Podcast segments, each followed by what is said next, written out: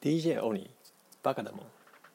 この番組はビジネス系のコンテンツを中心に独断と偏見で気になったものをピックアップします。必ずしも世間的に旬なものとは限りませんのであしからず。それではスタートです。はい本日はオードリー・タン台湾 IT 大臣。デジタルは自由のために日経ビジネス2020年9月21日号編集長インタビューです。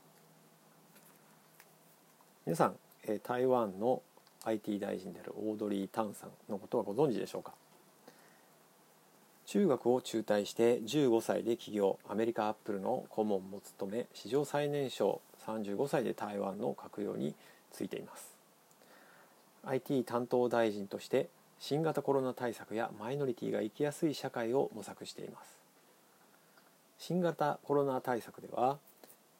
マスクを台湾の人々に公平に行き渡らせることができるようにいろいろ IT を駆使して、えー、施策に落とし込んだというふうなことがあとてもニュースにもなっていたと思います。そしてこのインタビューの中では監視ではなく自由と平等のためにデジタル技術はあるんだというふうに説いているそうです。はい、ということで、えこのインタビューの中から気になった部分をピックアップしたいと思います。まず台湾も日本と同様に少子高齢化が急速に進んでいるそうです。少ない人数で社会活動を維持していくためにも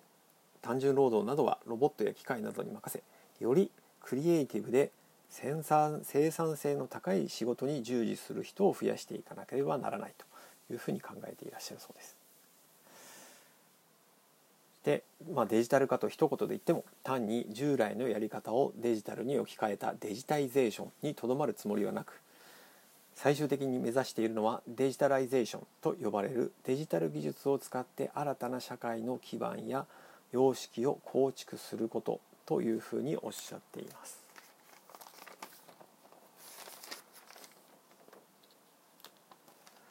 また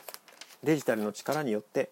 立場や考えの異なる人々が多様な価値観を認め合い意思決定に参加できる社会が実現していると言います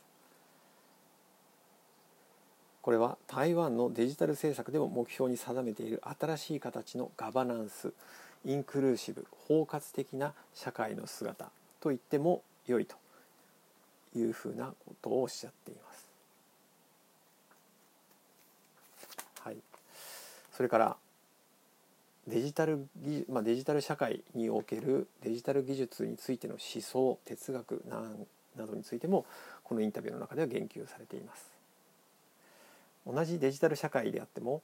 中国と台湾では背後にある思想や哲学がだいぶ違うと思います。例えば透明性という言葉を台湾では政府が国民に対して透明であるかという文脈で考えますが中国では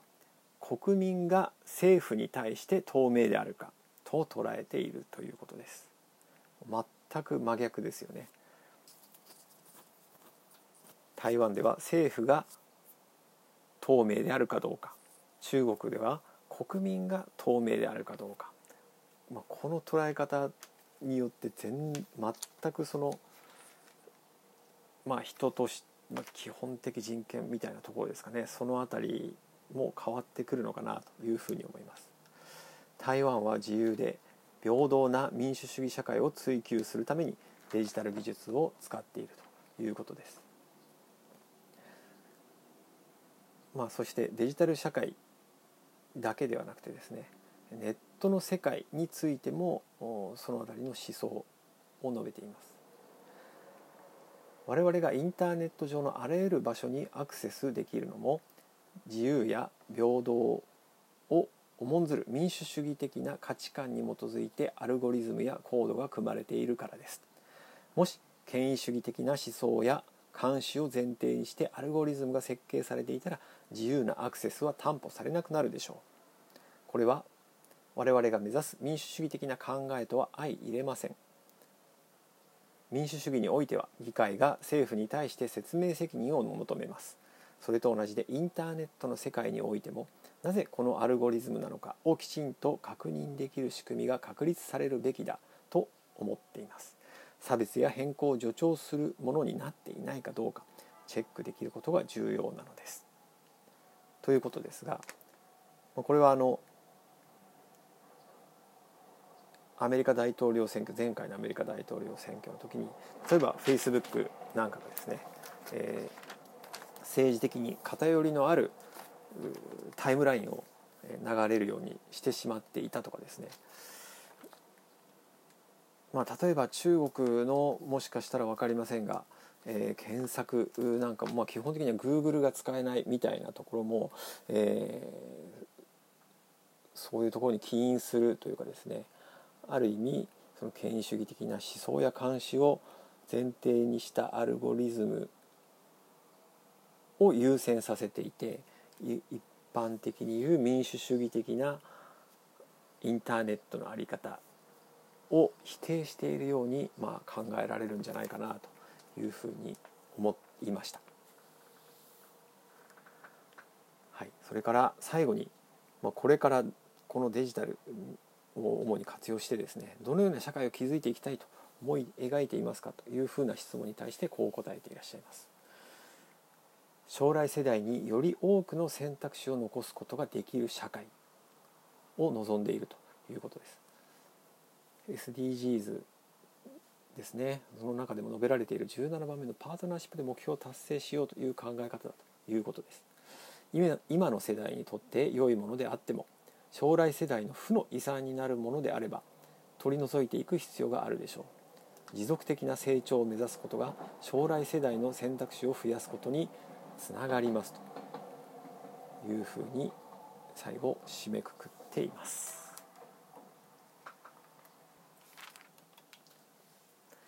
はいかがでしょうか？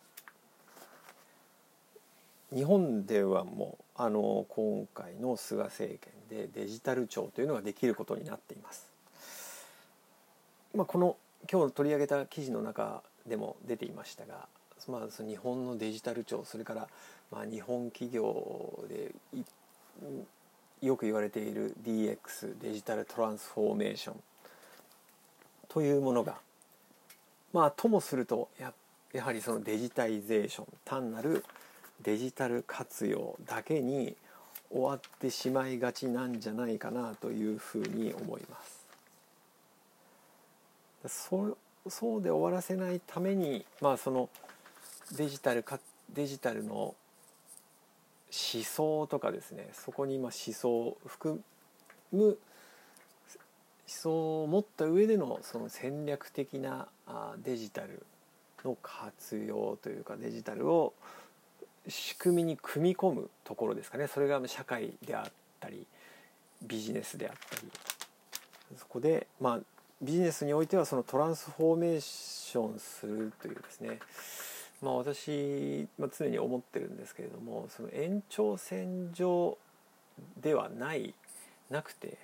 そのデジタルをベースにまあビジネスを構築していくとしたら自分たちのその強みレゾンデートルだったりをうまくそこに乗っけるためのデジタルをベースにしたビジネスの在り方というものをきちんと模索した上で DX だったりデジタライゼーションに取り組んでいくというふうなことが必要なんだと思うんですがまあなかなか簡単ではないなと思います。そういう意味ではこの台湾のですね、まあ、IT 大臣にオードリー・タンさんが抜擢されたことは単にその彼一人がまあ優れている、まあ、それは当然そうだと思うんですけれどもそれだけじゃなくてですねそのまあ国を挙げて、えきちんとその方向性を持って示して、えー、全体として